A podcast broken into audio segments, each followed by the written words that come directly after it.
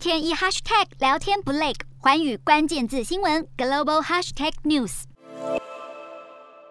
新冠疫情至今还在全球延烧，但研究人员警告，不止新冠病毒，在二零一六年造成全球紧急医疗事件的兹卡病毒，一旦出现突变，就可能会引发爆炸性传播。当时有数千名妇女在怀孕期间感染兹卡病毒，导致婴儿出生时脑部受损，出现新生儿小脑症。研究指出，兹卡病毒容易突变，只要一个小突变就可能让兹卡病毒变得更具传染性，以及更能突破感染后所产生的免疫力。兹卡病毒疫情在二零一五至二零一六年快速传播时，流行区域跨越美洲、东南亚地区和非洲等，影响全球超过八十个国家。在二零一七年初时，兹卡疫情才逐渐趋缓。兹卡病毒感染症主要是透过蚊子传播，感染潜伏期通常是三到十四天。对多数人而言，感染后症状轻微，但却可能对还未出生的婴儿带来严重影响，出现小头畸形，伤害脑部组织。科学家因此表示，全球应该注意兹卡是否出现新突变，避免这种病毒再次卷土重来。